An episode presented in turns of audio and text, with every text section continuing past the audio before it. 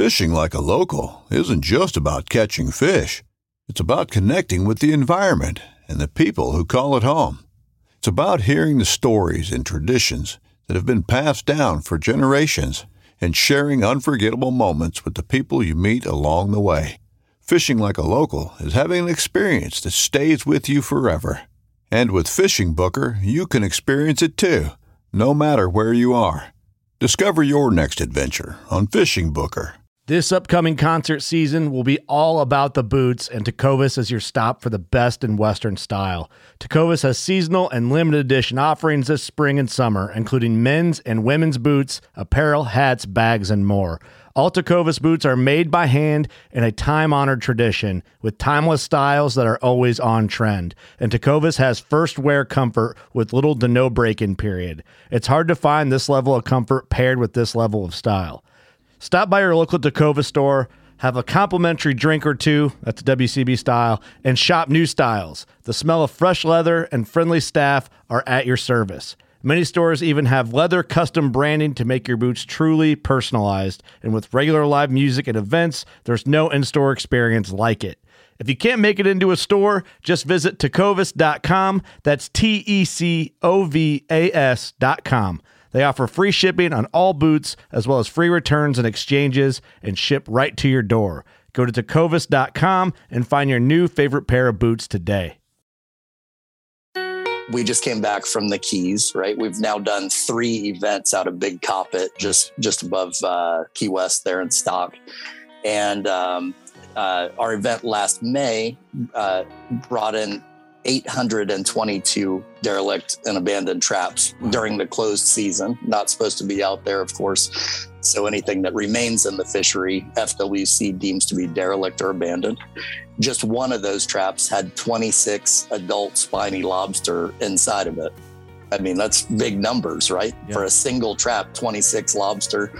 Um, and then you consider we had 821 other traps that came up that day. So um, when you consider that we're seeing thousands of specimens of uh, commercially viable spiny lobsters, stone crabs, blue crabs, uh, the event that we just got back from in Key West uh, two weeks ago, we did it at the end of July, right before mini season started. Um, we had the biggest uh, haul in a single trap was 18 uh, adult sized spiny lobsters, right?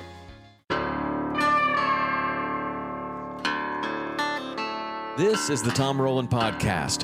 Fascinating stories to amaze, encourage, and inspire you in fishing, fitness, and the outdoors. And we're brought to you by Black Rifle Coffee.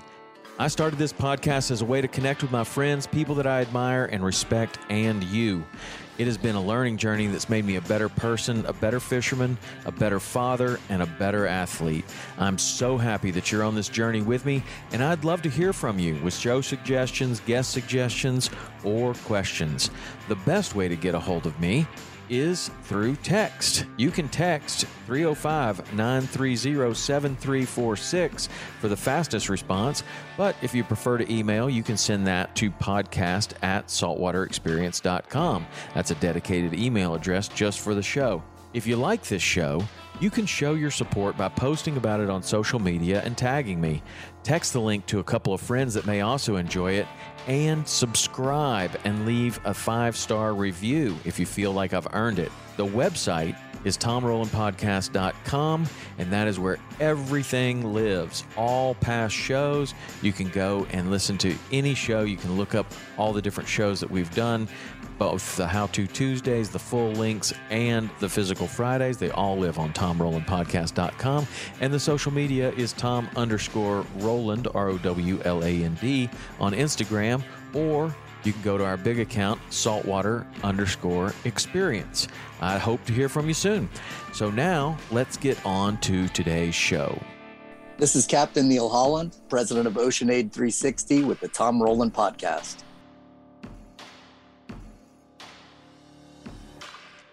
Neil, what's up, man? How are you? Hey, Tom. Good morning. Happy to be here with you. Yeah. Um, calling in, calling from the uh, Ocean Aid 360 houseboat office here on the St. Petersburg waterfront. It's nice. I could see it moving a little bit in the background. You said that the sea tow boats were leaving. Is that what's going on? That's right. I think the seas are going to calm here in a bit, but yeah, they got us rocking for the moment. And that's cool. So what what tell me about that boat that you're on? So it's uh it's a project that I wanted to do for many years. Uh, I was looking for a trailerable houseboat to do my little Everglades mother mothership stuff and up into the some of the Panhandle river systems and all of that. Um, and I found a 1979 Yukon Delta tri hull. Uh, under most circumstances, a pretty darn stable fiberglass hull. Yeah. Um, and built a cabin on it. And uh, man, it's been great so far. I just love it. So, it's got a nice breakfast bar, workstation, kitchenette, uh, a big oversized uh, kind of custom made futon style couch and mm-hmm. bed um, and uh, Mercury 135. We have we've had this little 26 footer up to 30 miles an hour. Believe wow. it or not. That's awesome. So yeah. 26 feet, and uh, what kind of oh. uh, what kind of fuel and water and things can you carry? Uh, we can do 40 gallons of water, 40 gallons of fuel, and uh, and yeah, it's it's been fantastic for everything we're trying to do. Right on. So you can stay out yeah. there. Do you have solar? batteries and stuff? No, no solar at this point. We may go to that at, at some point, but right now we're doing the generator setup. Okay. All right. So yeah. how long have you uh have you gone out without having to come back? Uh, uh so far like 4 days. Yeah. That's pretty good yeah. though. That's that's pretty good. And then if you could, you know, pull your skiff or something behind that, that'd be that, that's that was setup. the vision. Yeah, man. You got it, man. You got it. I don't know if I'm water. ready to take it to the Marquesas, but yeah, the Marquesas is a pretty easy trip. Honestly, a lot of the places that you're yeah. going right now probably probably more difficult. But um, what sure. about uh, what about the draft? What what kind of draft do you get in that houseboat? 14 inches. Really? Not wow. bad at all, man. So you no. could go anywhere. I mean, that that really yeah. is anywhere. I always wanted yep. one like that, and uh, uh, you know, for my family, and and we rented a couple, and and I've seen some people sell them, and I just thought, man, that'd be that's just the ultimate, yeah. you know, to be able to go anywhere. It's like, well, I've, like I mentioned, I have it moored down here on the St. Petersburg waterfront, and uh, I sit behind a, a, a, tinted glass here when I'm working on the laptop or whatever. And uh, all day long, people come by and say, "Look at this houseboat! Look at that thing! We got to get one of those!" You know, so it makes me feel good about having it. Certainly, yeah. and simple is yeah. simple is best. Like you don't really need that much, but but the draft yeah. is huge. You know, like if you can go in shallow water, and then if you can stay out there for you know, three, four, seven days. And then if you got enough horsepower to tow a little boat behind you, a skiff or, or a bay boat or something behind you. And it, man, that's, that's right. That's the setup. Yeah. That's really nice. Yeah, I'm, I'm going to be working with Chris Peterson and our buddies over at Hell's Bay to come up with a, little bitty skiff to put behind this thing at some point. Nice. They've got the Eldora model, to be perfect for this. Yeah, yeah, that's so, great, man. So, yeah. tell me a little bit about Oceanaid 360. Sure. Yeah. Oceanaid 360, we started it up in uh, 2017. It's a nonprofit based here out of Tampa Bay. Um, and our focus is on re- finding and retrieving derelict and abandoned traps yeah. and, and fishing gear, ghost gear, right? Yeah. Um, so we started our programming in 2018 through a, a pilot grant that we got from NOAA's Marine Debris Program.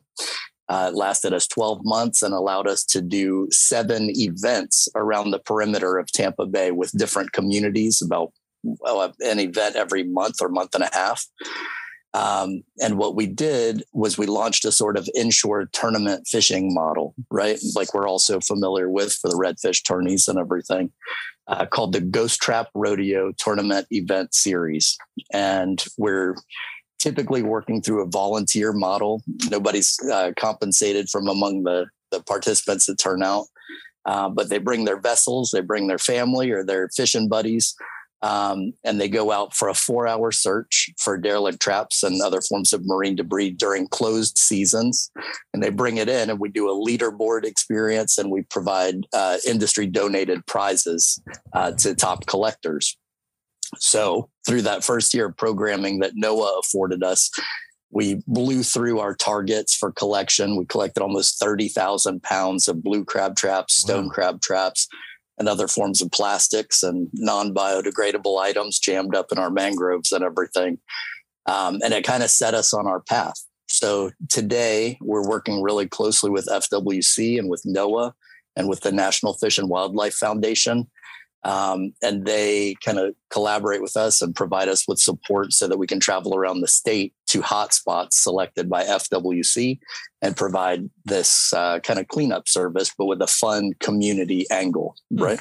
Yeah, that's really cool. So the the derelict traps, what what was it that you that that drew you to to that as you know as your mission as opposed to just picking up debris or or trash. I mean, I know that I know that yeah. you know the the ghost traps keep catching, and maybe you can you can go into you know how damaging they are. Uh, I'm sure you have lots of stats on that. I mean, that's but I'm interested in why you you kind of moved in sure. that direction. Is that was that the where you thought you could move the needle the most, or what?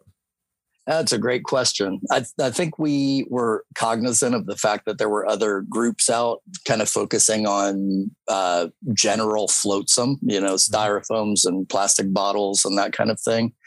Um, and in the course of running my fishing charter company here out of St. Petersburg, um, I noticed plenty of ghost traps on our grass beds and everything. And uh, I guess if I was looking for the genesis, it could be the fact that I had to jump in and 10 feet of water in the middle of tarpon season off of St. Pete Beach to cut a stone crab trap out of my propeller with all my customers on board and the tarpon school, you know, running down the beach. Mm-hmm. And, uh, and you know it's a ghost trap. There were no no other traps in the area or anything like that. So um, I think as I travel around the state and talk to other anglers, everybody has an experience or two like that. So beyond that, I think once we started, myself and my team at Ocean Aid 360, once we really started to educate ourselves a little bit on the ghost fishing angle um, and the impact that you know lost and abandoned gear can have on our shared resource um, you know we started to say like okay well this is this is something that we can focus on. Let's let's see what we can do about it. Mm-hmm. so our first couple of uh uh prod or events let's say um really came off with flying colors and there was more gear out there there than we expected I think our first couple of events, we showed up saying, "You think anybody will find one today?" You know, and you know when it was all said and done, we're you know having to call in the city to bring special you know dump trailers and everything to help us get it all out of there. Wow! So now, after four years of doing this kind of programming, we're we're pretty um, well set up and uh, and have seen a lot seen a lot. Yeah. So let's talk about the ghost trap. How damaging uh, a trap that's just out there. Besides, you know, getting in your propeller and stuff like that. What else do they do that's that's bad for the environment? I mean, honestly, I think that the best anecdote for it is that um, we just came back from the Keys, right? We've now done three events out of Big Coppitt, just just above uh, Key West there in Stock, and um, uh, our event last May uh, brought in 822 derelict and abandoned traps wow. during the closed season. Not supposed to be out there, of course. So anything that remains in the fishery, FWC deems to be derelict or abandoned. Just one of those traps had 26 adult spiny lobster inside of it. I mean, that's big numbers, right? Yeah. For a single trap, 26 lobster. Um, and then you consider we had 821 other traps that came up that day. So um, when you consider that we're seeing thousands of specimens of uh, commercially viable spiny lobsters, stone crabs, blue crabs, uh, the event that we just got back from in Key West uh, two weeks ago, we did it at the end of July, right before mini season started. Um, we had the biggest uh, haul in a single trap was 18 uh, adult sized spiny lobsters, wow. right? But in addition to that, we're we're getting muttons in the traps, hogfish in the traps, all kinds of stuff. Um, so, you know, I I always explain it to folks as kind of like an economic uh, uh, element, right? It's out there, these traps and this gear, it's out there fishing when we're all asleep, right. and depleting our resources unnecessarily. Um, and the nice thing about it is that in the Keys, we've actually all of our participation in the Keys for the most part is from commercial uh, uh, stone crabbers and lobstermen. Hmm. So, I mean, we're getting commercial participation, and everybody knows whether it's.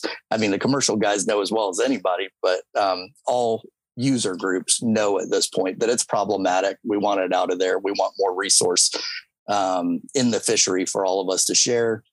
Um, and we certainly don't want it dying in an unchecked box. Mm-hmm. So when the commercial guys help out um, and they pull up some of these traps, some of the traps are perfectly good. The the buoys have just gotten chopped off of them, or or or yep. they got moved, and the, then that fisherman couldn't find them anymore. So do they get to keep those traps and and use them, or what happens That's to all a, the traps? That's a fantastic question. It's one. It's a question that we only get from folks who are really in the know about it, about the fishery and such. The challenge with the reuse of uh, stone crab traps or lobster traps, for example, is that the legislation, as it stands right now, does not allow uh, permitted retrieval groups like OceanAid 360 is to gift or resell or anything like that a, a trap uh, unless it's going to its original owner mm. uh, for example so some of them so the guys have, well some of them have like ahead. a tag on the uh, i mean a lot of people put the but i mean tell me how it works because i'm not a commercial uh, yeah. fisherman, but I, I am familiar with it. But you know, the buoys yep. will have something branded in them, you know, some sort of yep. a marker on them, and then sometimes the traps will have a tag on them as well, but not. I don't know. Is it always? Do the ta- do the traps always have the owner's name on them? Not always. Okay. No, no, they don't. That's a great start to the conversation. We're going to take a short break and get right back to the show in just a moment. Um, and as it stands right now, just to kind of clarify my response to that, that, right now FWC and our permit that we hold mandates that all the gear that comes in with us needs to be um, taken to landfill mm-hmm. basically mm-hmm. unless it's uh, wire mesh blue crab traps which that gets reutilized um, through municipalities that we partner with who hmm. use it for living shoreline projects. Oh, they actually okay. dip the wire mesh traps in concrete, stake them out in, in areas of shallows, kind of a pyramid formation, mm-hmm. and use it to recruit larval oysters and clams, oh. start new pilot oyster reefs uh, for water filtration and to prevent uh, shoreline erosion. That's interesting. So, um, yeah like when I first heard about this, uh, that you were that you were getting these these traps, I was just interested. I figured that you had to have a permit because yeah. I mean, first of all, it's a great thing that you're doing. Their traps are all over the place, and and yep. you know everybody's got just like you say stories of getting the lines caught in the in the in the trap lines and and just all kinds of nightmarish things. But when that trap just sits there on the seagrass, I'm sure it's killing the seagrass over time. And then yep. the the real thing about that deal is if you have those 16 or 18 lobsters in there, and one of them dies because they're not they don't have any food in there. I guess they get in right. and then they there's no food. They go in because right. of safety. Then there's no food in there, and then they die. Well, they become the bait, right? And so that's exactly you get a, right. A fish in there, like a small, smaller fish that can go in there and starts eating on those. Well, those end up yep. not being able to get out as well. They die, and it just continues to catch and catch and catch and catch and catch and catch and catch and it never stops, right? That's like, right. Yeah. yeah. So yeah, exactly. And based on the materials composition of the different trap types that we use around the state, um, the degradation process and the time horizon for them when they're actively fishing out there, even though they're lost to their angler, mm-hmm. is different. Stone yeah. crab traps, of course, because of their construction, they're probably out there fishing the, the very longest. Yeah. Yep.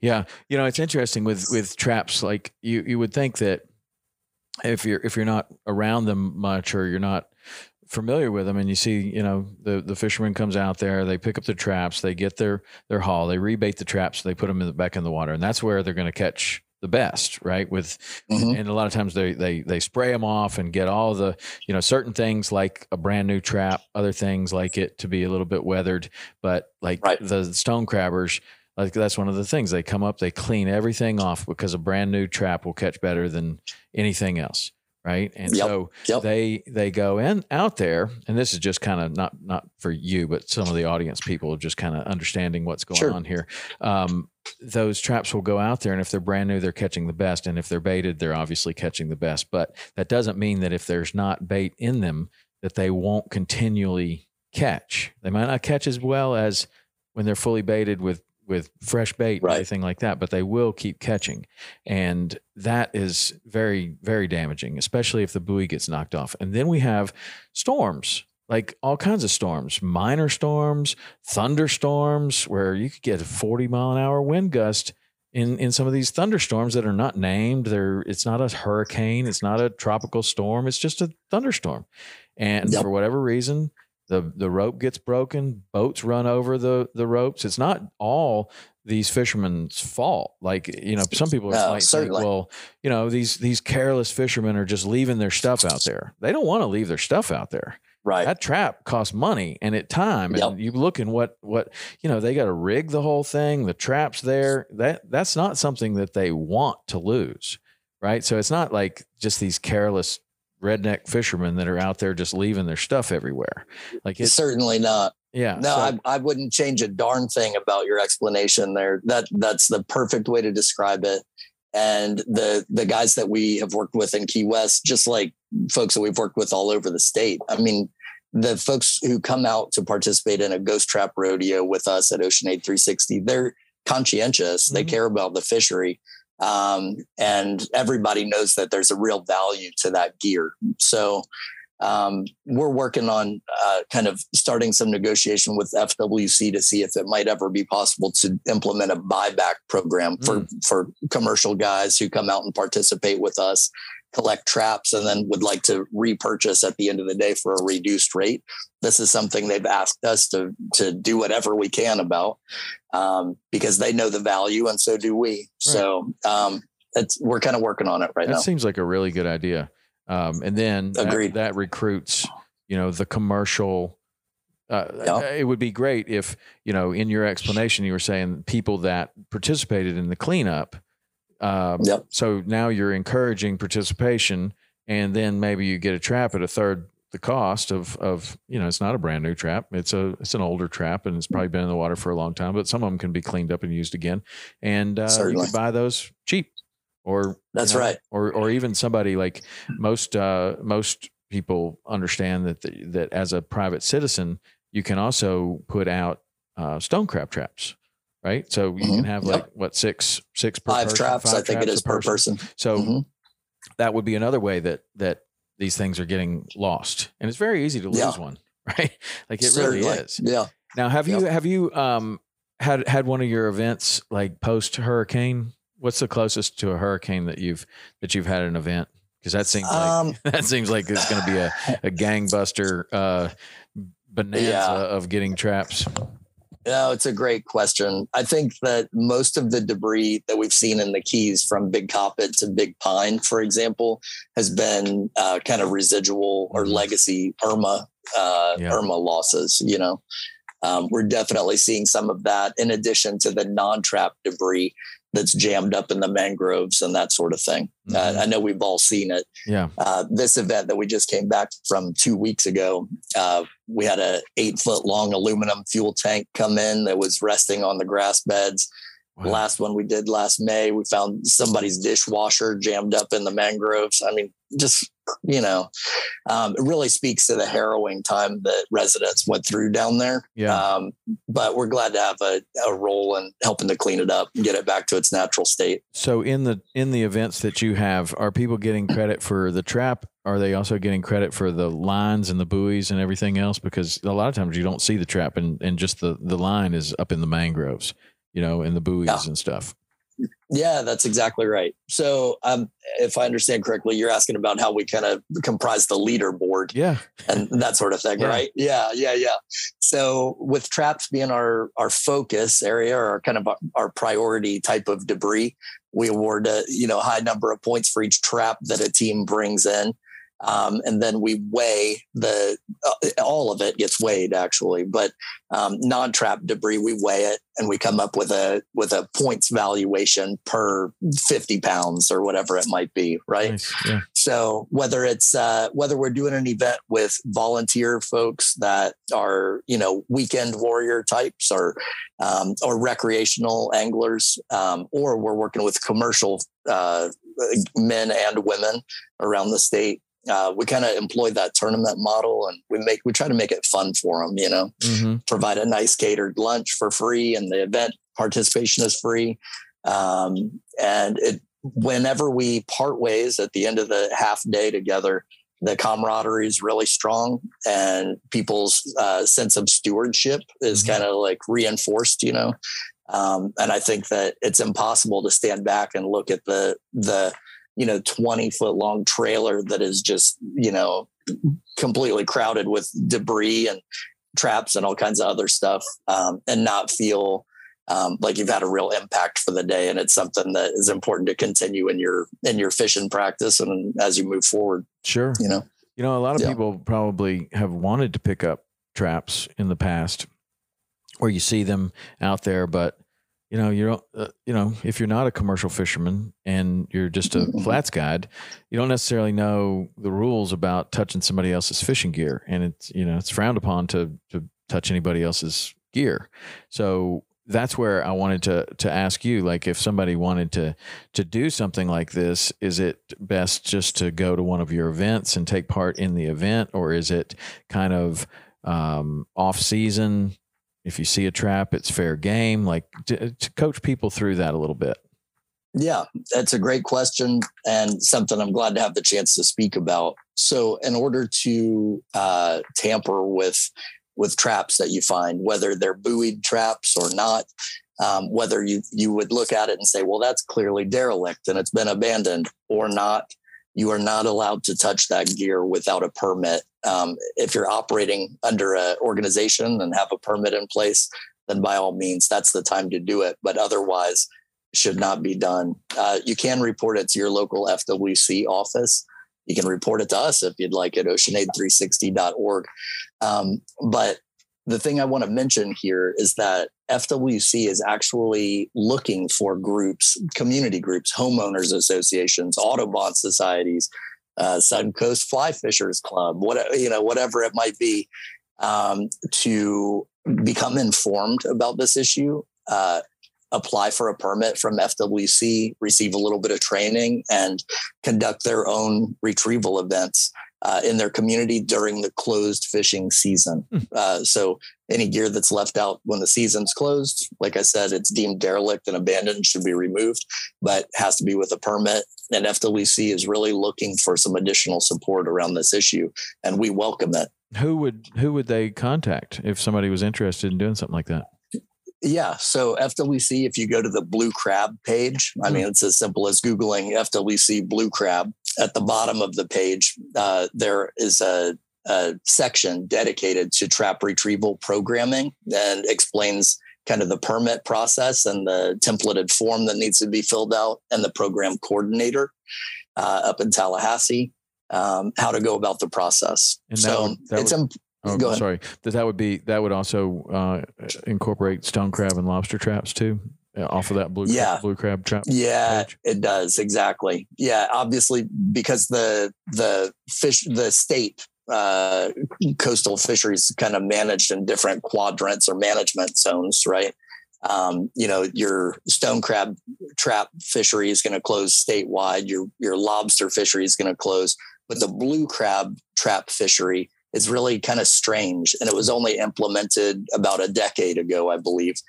And it rolls around the state through the different management areas. So it's not closed statewide at the same time. Let's say hmm. the the Northeast um, would be closed. Uh, it's just a 10 day period during, I believe on their side, it's even numbered years. So it's the same 10 day stretch each year. It's in January. Um, but it kind of shows up in their area just every other year for 10 days and it won't come back until uh, until the next even numbered year hmm. so i know that's a bit confusing but what i mean to say is that the blue crab trap fishery uh, closure just kind of rolls around the state um, at very clearly defined times on the FWC website, and those ten day periods are a are an opportunity for community groups or fishing groups to get out and remove lost and abandoned gear. Gotcha.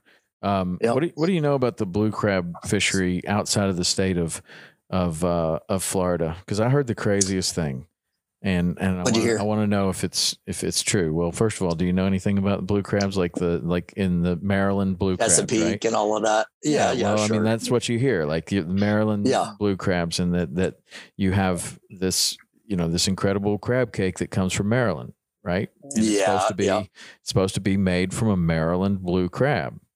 Well, yeah. somebody was telling me, and I don't know if this is true or not, or but it it sounded true, and Okay. that if if they're having a hard season up there, they're not catching a lot of crabs.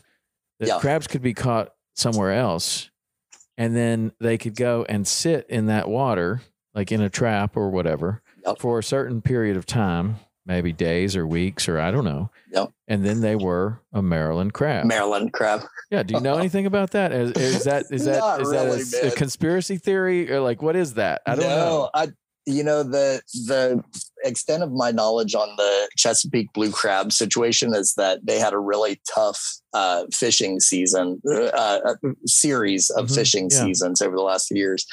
But as far as being able to soak them for ten days and call them Maryland blue crabs, I don't know. About I don't that, know man. about the 10 days. It could be a it was a it was a period of time. What Yeah, it- yeah. which was what I was told. And so it's Yeah. like I guess, you know, you do all this marketing for the Maryland blue crab and Right. if you have a tough season, which everybody has a tough season, you know, whether it's, you're, you're dealing with weather. It's like being a farmer. And Yep. if you have a tough season, then you'd have to change all your marketing to, well, these are Florida crab, you know, crab cakes. and Yeah, they're almost sure. as good as Maryland crab cakes, but they're Right, right. maybe even they're better but then you're shooting yourself Yeah. in the foot like now florida now now we're just setting Yep. up this whole industry in florida we just we just gave it to them right, Right. Like, I know. so i don't know somebody was just telling How me that funny. that that if you i don't know that there was a strategy that you could take them up there you could soak them Yep. and then they would be called maryland crab tra- maryland blue crabs and so then that got me thinking well wonder what kind of crazy laws there are about going across state lines with live live crabs and then Yeah. you're putting them in the water like it seems like there's all kinds of rules and regulations that you would have to abide by or you could possibly be um Totally. in, in Hunted by the violation of. USDA. you know like I, I don't know Yeah. it seems like it seems like uh, yeah. crazy, crazy time. We're going to take a quick break and get right back to the show in just a moment.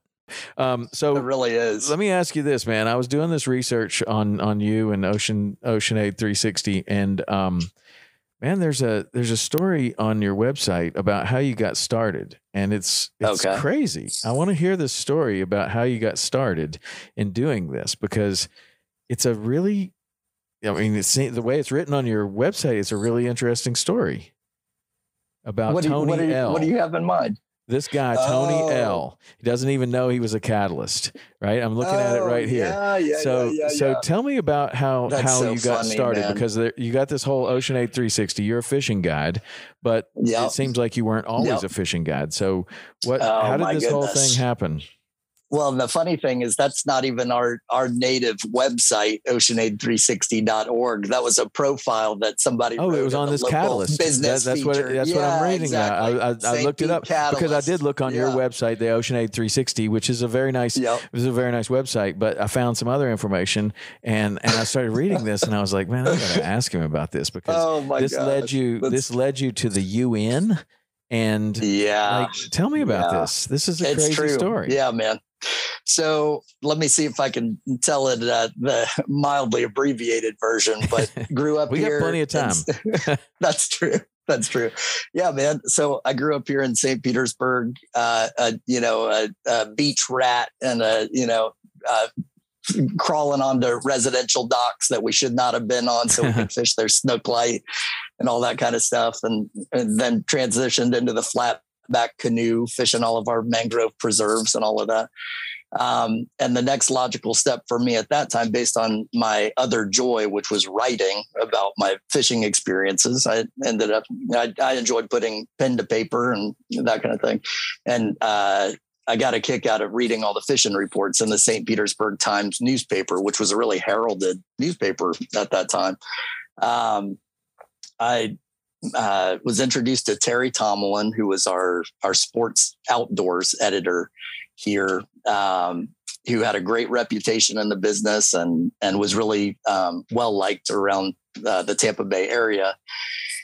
uh, chatted with him about my my passions, and he said, "All right, kid, come on in. I'll, you know, well, let's see what we can work out." So uh, he let me write some of the columns, uh, the captain's corner column in the St. Petersburg Times, and kind of got me started um, on the publishing some of my stuff. Right.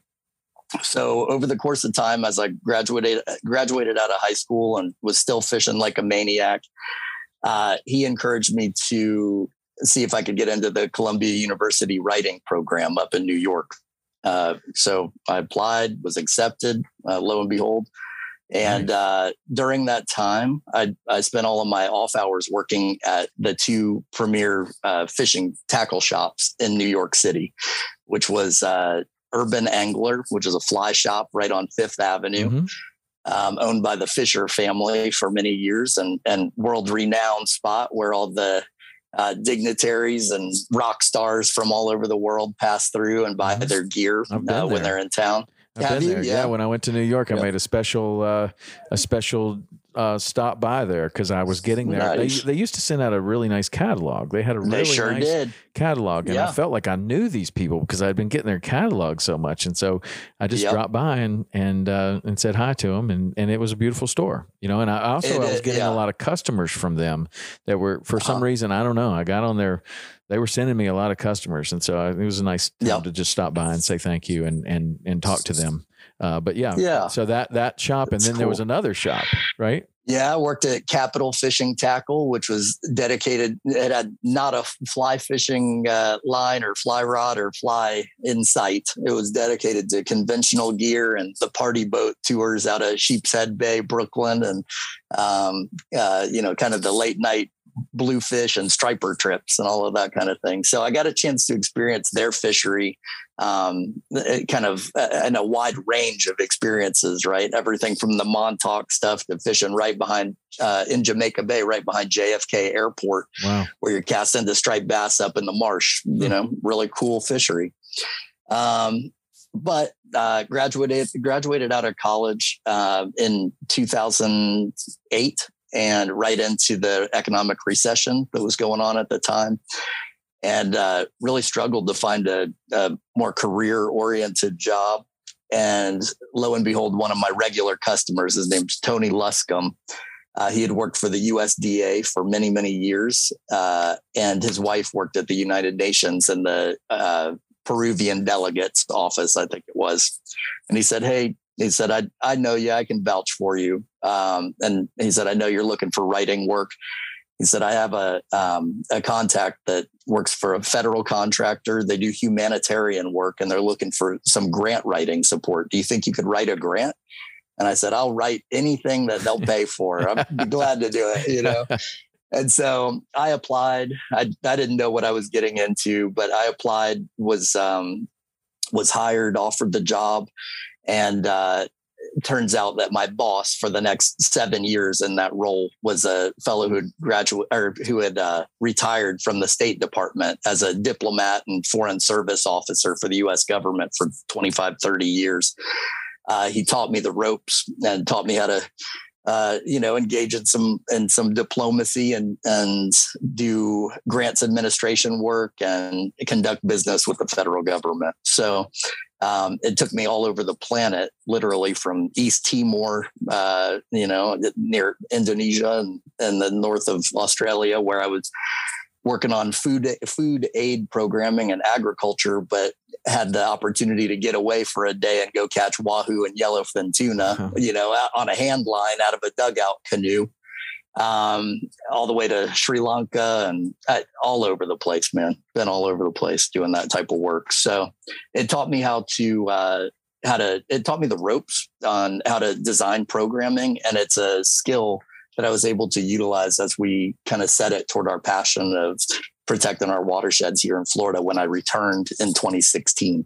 Wow. Um, yeah. That's crazy. That is yeah. such a crazy turn of events. Like it, it's like the door closes in 2008 to, to anything that yeah. you, you think of. And, but it's not really closing. Yeah. It's an opportunity and, and you, totally. you, get this incredible opportunity. It takes you all around the world.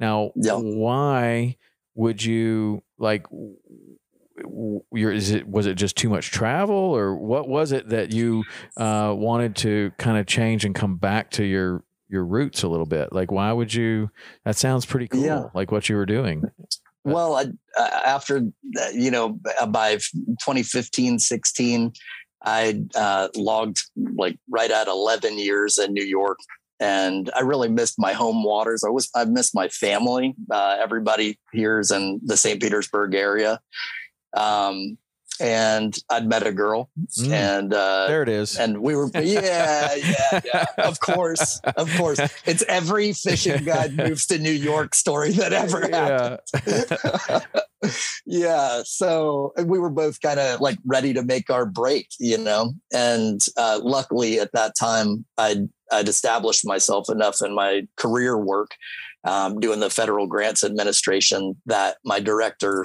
um, he he told me hey look take the laptop you know go do your thing. Don't let the work suffer or whatever. And he said you know me i'm old school so this is not going to last forever. But while we're kind of transitioning the portfolio to junior staffers and training them up let's have you go ahead and stay on board. So i came to florida consulted for another uh, year and a half or almost two years doing that kind of work and then uh, launched my own uh, entity doing international consulting work and also launched Ocean Aid 360 at the same time, 2017. And so, So- all of this background work and the writing uh, of grants and the learning how to uh, do business with the government and government Mm-hmm. agencies and stuff that did that really um, how did that help you with Ocean Aid 360? Well, it's it's so funny. I was talking to another um, uh, executive director of the Coastal Impact Fund, right? Which is a it's kind of a fund based here out of Tampa Bay where they're providing support for projects that are doing uh, innovative and new things in the marine debris or just kind of coastal uh, habitat restoration space, right? And and uh, we were having dinner just two nights ago, and he said, "I have to admit, man, when in 2017, 18, when you guys wrote your very first proposal and won your very very first grant award." A lot of us were were looking, you know, standing back with arms folded, saying, "Now, who the hell is this?" You know, like they'd never heard of us, um, and and uh, you know had no context for for how we were how we worked or anything like that. But luckily, um, we had a real solid design, and we proved ourselves, and we formed a lot of really great partnerships in that first year. That's still with us, partners that are still with us today, and um, and allow us to do what we do and do it well. So- And those partners are like outside the industry or industry partners or what? Well, uh, it's a lot of different things. So, um, when we very first started, we um, collaborated with Coastal Conservation Association Mhm. Yeah. um, and with the Clearwater Marine Aquarium here uh, in West Central Florida, and uh, and Coastal Impact Fund, as I mentioned, and the kind of preeminent watershed organization in our area, which is Tampa Bay Watch, Mhm. right?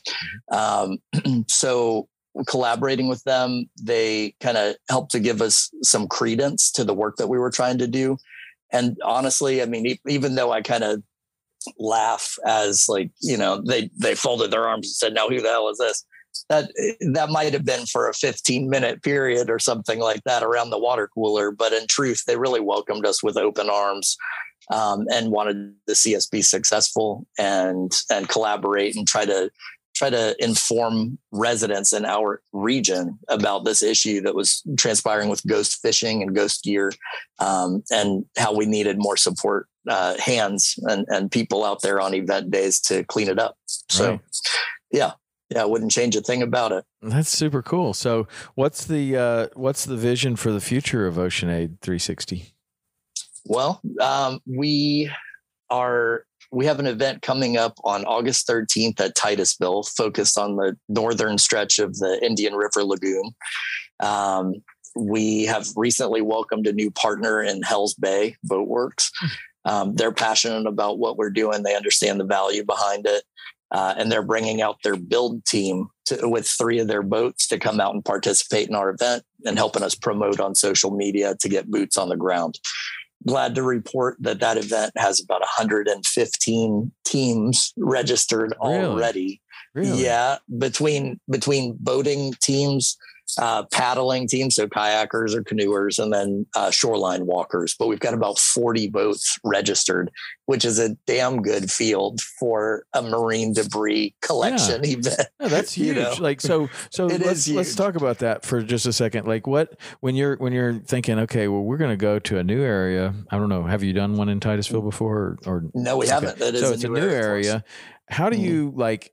How what's the marketing that you're doing to kind of explain this? I mean, certainly you're going to pick up Yeah. pick up debris, but what does it look like? How do you how do you get that many people to buy into this? Like, the, is it the tournament format, or is it like fun, or are there big prizes, Yeah. or like what what is it that?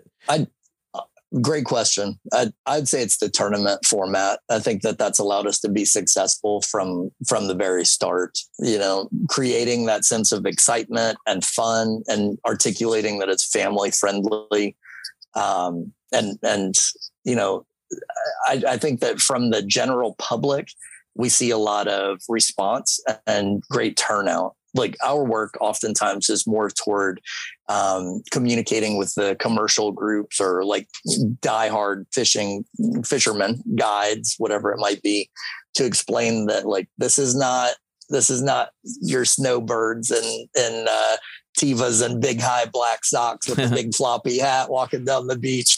This is like we need you in your Gause Built tower boat or your Dorado or your you know Lake and Bay. We need you in your in your Maverick in Hell's Bay or whatever it might be, and we need you up there on the on the stick, you know, and we need you moving quietly and and calmly through the shallows um, with your polarized glasses on and elevated up so you can really see down into the water and utilizing your same sight fishing techniques that you'd be sight fishing redfish or bonefish or permit. Uh, but in this case, looking for traps, you know. So I mean, the the buoyed traps, of course, those are going to be easy to spot, and um, that's kind of like a you know the first round of collections, right? That's what everybody grabs first. But then among the like more seasoned angling set, like that's where we start to get traps that were that were lost with no trap or, or no buoy or line or anything like that that are kind of on a on the edge of a grass bed or on a roll off or whatever it might be. So um, having folks that are really intimately familiar with their fishery, care about it, know how to move through it without doing damage to it in the shallows and grass beds and such. Um, it's really important. Yeah. Well, a lot of those guides, they already know where they are. They've Yeah, they, they, they pull past that thing all the time. Like, God, Yeah, get yeah. rid of that thing. You know, Exactly. but You're right. Uh, yeah. yeah. you're right. I, I I I don't know who would get rid of these things, but like after um after you know any of the hurricanes that we've had in the Keys or even, even big storms, I mean, there was one time that there was there was like it looked like you put 200 traps in a washing machine and they Mm. just all got spun up Yep. together and Yep. the the line i mean literally like 200 and it was sitting right out in front of hawks Cay, right at the head pins and this was like. I mean, a mass of of rope that was you couldn't put your arms around it, and buoys everywhere, Damn. and and it sat there for a long time, and then one day it was just gone. And uh, Interesting. I don't know. uh, I mean, it must have been FWC or or some, Must have been. somebody, but you know, it just you know just Yep. gone. And you know, you could see Yeah. all the traps down there too. Like it, Sure. it was just a big mess Yeah. And uh, and that was spun up by a by a hurricane, right? Like Yeah. it was really really um, a lot. So I guess before or or when when someone when you have something like that, you report that to FWC, and then somebody CTO or somebody they're going to contract somebody to go out there and pick that up. I, I guess before your group existed or before you're going to have these these, Yeah, these deals. very fortunately, we are not the only game in town. Mhm. Thank God. Mhm. There, there are um, a handful of groups that do this type of work. FWC does some light duty contracting to commercial guys on on special interest cases like that. Mhm. Um, so there's there's other work going on. Um, but obviously we we all still see plenty of Yeah. derelict gear in our fisheries. yeah, you see it Yep. and you know where it is, and it can get it, it can be problematic. So what what Yeah. what's the uh, what's the strategy to get somebody to to uh, to put all these um, traps up on the deck of their hundred fifty thousand dollar Yeah. yellowfin? Or- now that's the question.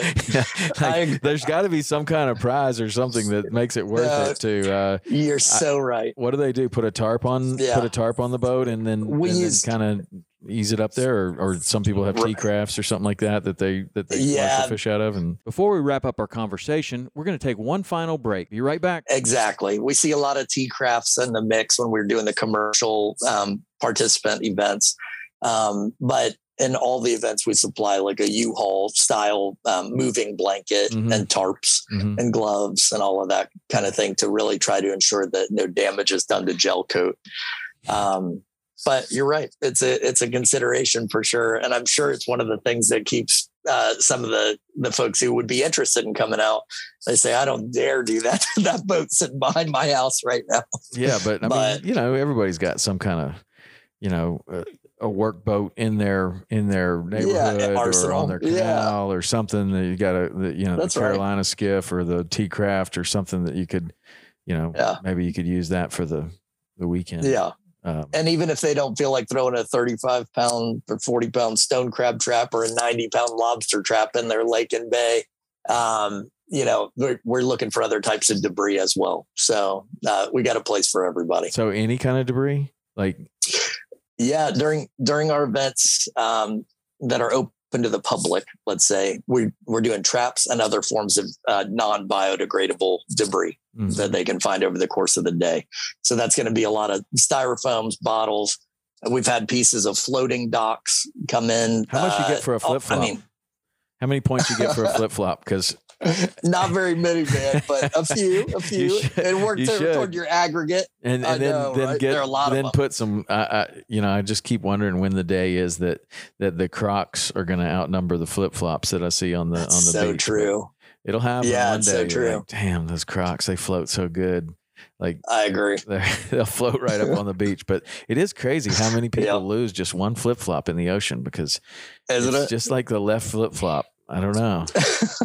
Always the left. Pretty much. I mean, that's what I notice. It's pretty much always the left one. Oh and- my and gosh. They're just all over the place.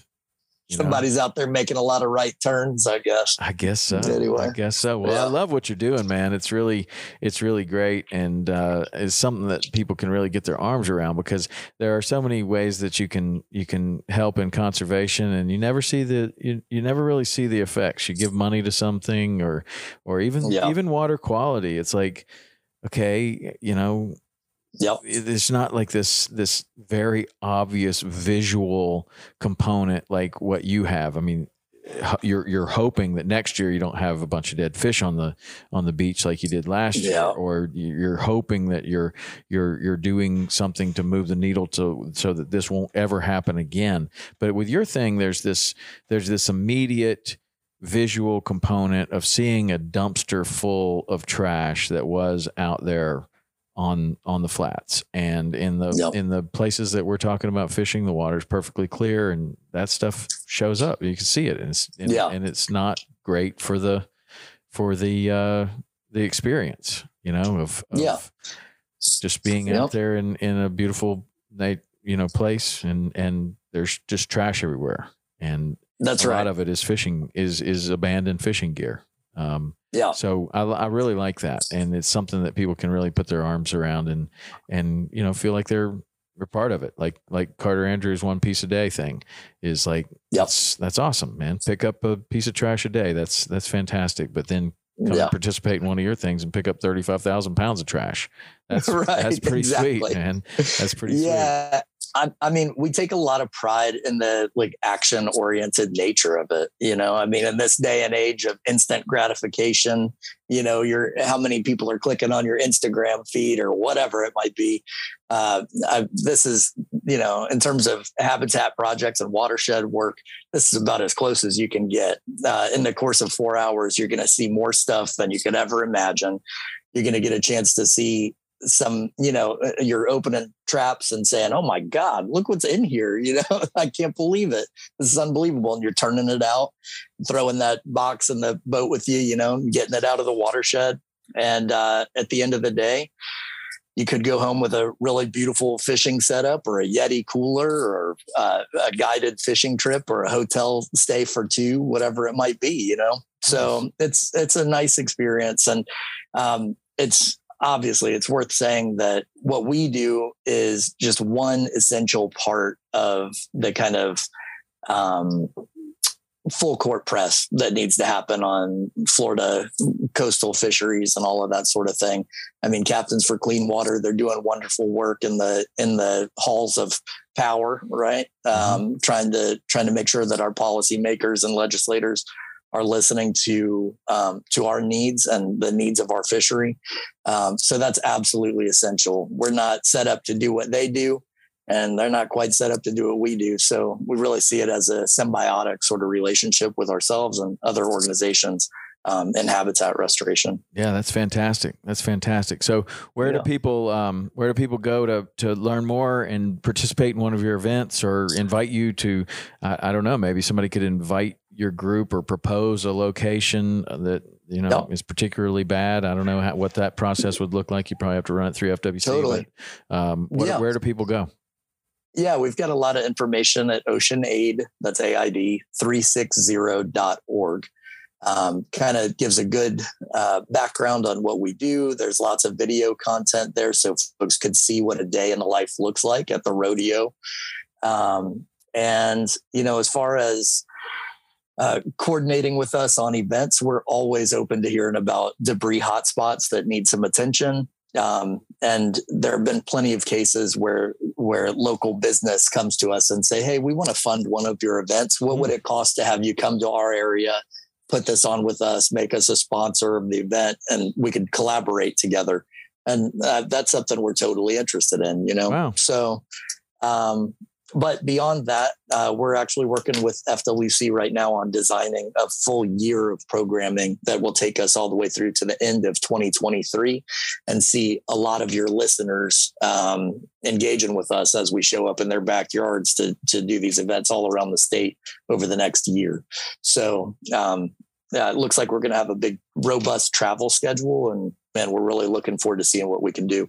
Man. So far, it's worth mentioning, so far we've got 130,000 pounds of traps and other more limited amount of other types of debris out of the water, 130,000 wow. pounds and well over 2,000 traps and probably uh, going on 10,000 specimens of, um, of like commercially viable marine life getting released out of these ghost traps back into the fishery. But you see a lot of octopus you see a lot of yes, we do. You know that's yeah. that's that's one that is is just doing nothing but benefiting from the trap because it, will slip right in that in, right between yeah. the boards, no problem, and live in there, yeah. and nothing else can eat it. And uh, and it probably is uses it as a great ambush and everything, and then it can yep. slip right out of there, no problem, man. All it needs. FWC actually put up a video probably a month or maybe two months ago um, of a of a GoPro that they'd mounted inside a test trap. Oh, okay. And they watched the octopus come in and eat the the lobster. I think that was in there. Might have been a stone crab, but you know they watched it come in and attack the catch. So That's, and then slip right back out. Uh, yeah. Know? Well, sometimes when you you know it could be a pinfish trap, it could be anything. You you get in yeah. there and there's nothing but the octopus in there, and yeah, it, I think it it's eating everything in there, and yep. it will be the last thing, and then it will just get right out of there. That's that's pretty cool. Yep. I'd like to see that video. I'm fascinated with the yeah. octopus. I don't I don't see we don't see that many of them, but um, they're around, and I would imagine that if yep. you're opening all those traps, you'd see a ton of them. Um, yeah, we had a good number during this most recent event, late July. Um, and actually a couple that were bigger than any of the commercial guys had seen before. They really? were coming in saying, "Look at this picture I've got!" You know, wow, big octopus and inside the trap. So, wow, I'd love to see yeah. an octopus eat a lobster. That would be yeah. that would be pretty awesome. I think FWC has that video. Well, oh, I'll see sure. if I can find it for you. I I'm put it on our Ocean 360 their, feed. That's probably one of their their number one things that they eat. I mean, that lobster's yeah. not that fast. It's a it's in a it's in a cave. A lot, an yep. octopus looks in there and says, mm-hmm, "You can't go that way." so I'm coming in head first and yeah, eat them. I mean, know where they can go that octopus can't follow. I know, you know? I know. They might not, Yeah. and, and octopus are pretty fast too. I mean, they really are. They're, Yeah. they're a lot faster than you than than you might think. Um, Yeah. they're a fascinating creature, the octopus, and They more sure eels too. I bet you get a lot of eels in there, in the traps. We didn't see it. Well, I, I, none were of eel. reported to me in this case, but Lord knows when we're down there um, free diving for lobster during the open season, I see a ton of them. Yeah. You know, Yeah, Yeah. I think they get in there anyway. Well, um, good luck with all this, man. It's fantastic, and uh, and uh, I'd love to love to support you by either doing an event or or talking about your events or or announcing them. So stay stay in touch and let me know what what all's going on there.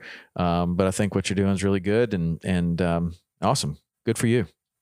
Thank you so much, buddy. And man. I want to tell you, I had the nice opportunity to turn uh, some of the, the the keys participants in our event um, onto your show. Oh yeah. and they were they were particularly interested in the uh, the valve system that the two oil and gas industry guys Oh came yeah up yeah with. yeah yeah You know what Yeah, I'm referring yeah. to for Yeah, the Rich water Vanek. pipes and sewage pipes. yeah. Rich Vanek. Yeah. He's got a great thing going on there, and. uh Yeah, and and again another another example of you know just one person doing something that makes a difference it's not going to make all the difference in the world but when when Yep. he's doing that and you're doing your thing and captains for clean water's doing their thing and you know it it Yep. it all amounts to to a, a big sea change in in the whole in in everything like it it just Yeah. makes a big difference but that is that was a great a, a great show great product and i, I hope that they uh i hope they put that in everywhere because it it really seems to be working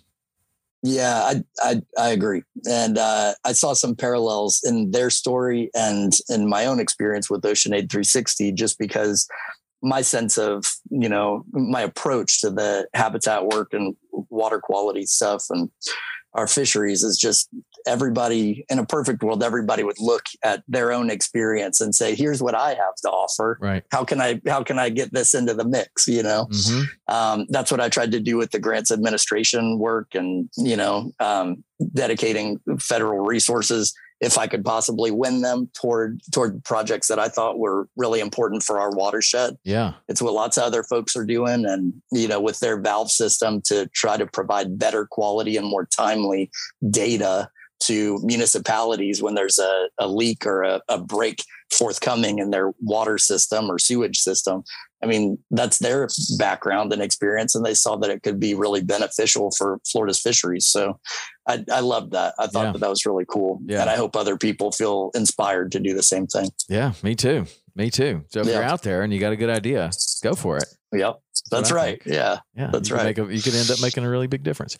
All right. Yep. Well, Neil, thanks, man. Thanks for coming on. I really appreciate it, and thanks for what you're doing. It's uh, it's making a big difference. So go support Ocean Aid 360 and and Neil and what what they're doing. Do one of their events or uh, visit their website and see how you can see how you can um, sponsor or donate or whatever you can do to Come support. volunteer. Yeah, volunteer. Yeah. even So better. I wanted to mention to you that our Keys events that we do, they're funded by the Grassy Creek Foundation Mhm. and 11 Angling. Mhm. Um, and they've been great partners to us. But on the last two occasions that we've done these Ghost Trap Rodeo events down in the Keys, they sent Brian O'Keefe, the famous fishing photographer, um, to come and participate with us. And honestly, man, I didn't know what to expect when I when I knew I was going to meet him for the first time. But he's just the most laid back, cool guy.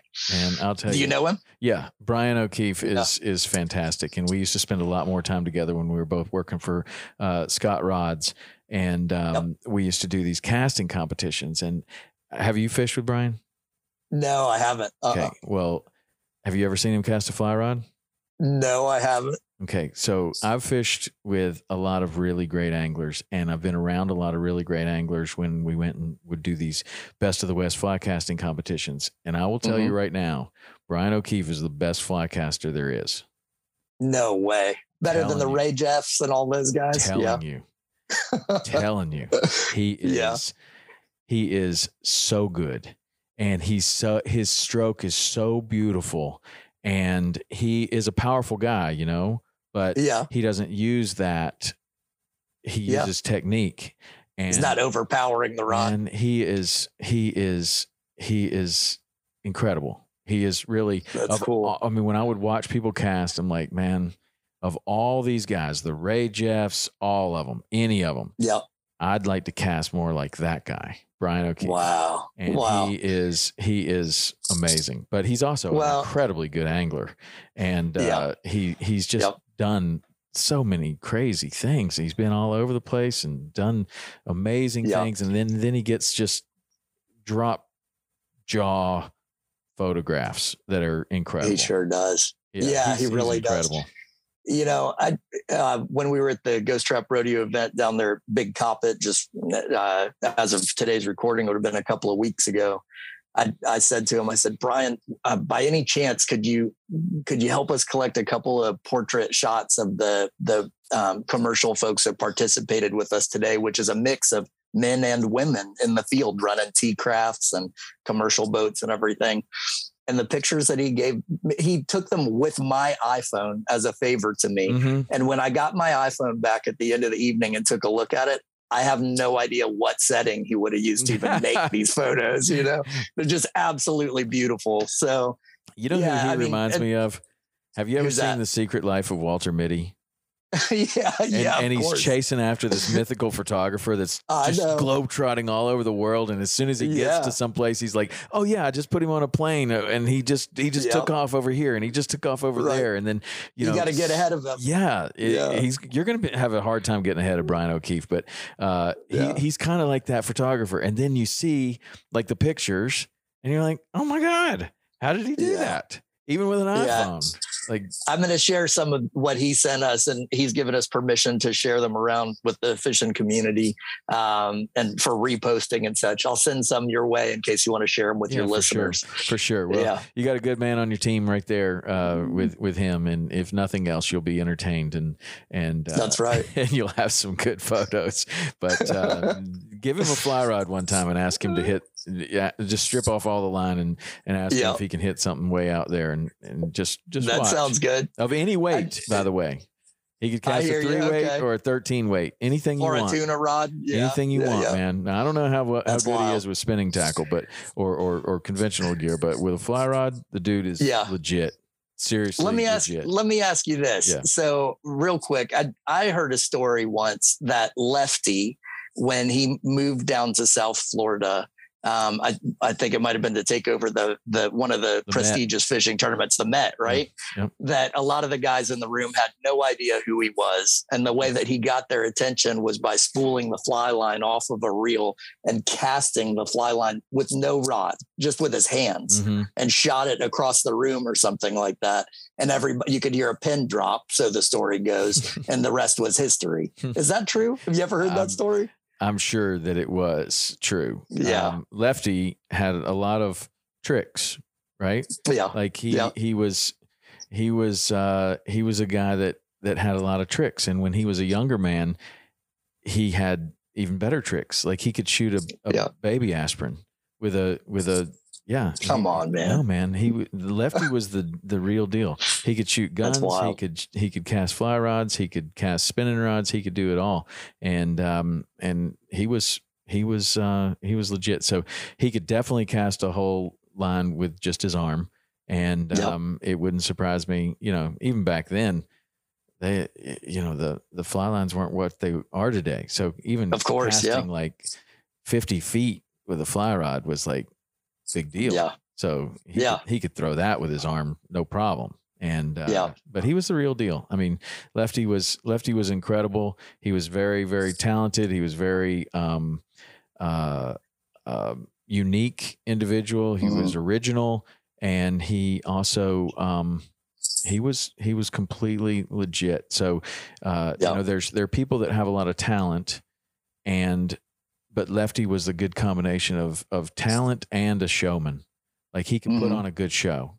Like if I, I I got to see him put on his his show many many many times. From the first time I ever saw him just as a as a casual uh, person coming up to you know, I'd read a couple of his books. I was going to go get them signed, and he was going to do a fly casting demonstration at the local fly shop, and just Sure. being amazed. Like he would have people Yeah. stand out there, and he's like, "Now I'm going to curve it right around you," and he'd curve the line around somebody standing there, and he's like, "Now you stand over there. Now I'm going to curve it around you, and then the other way."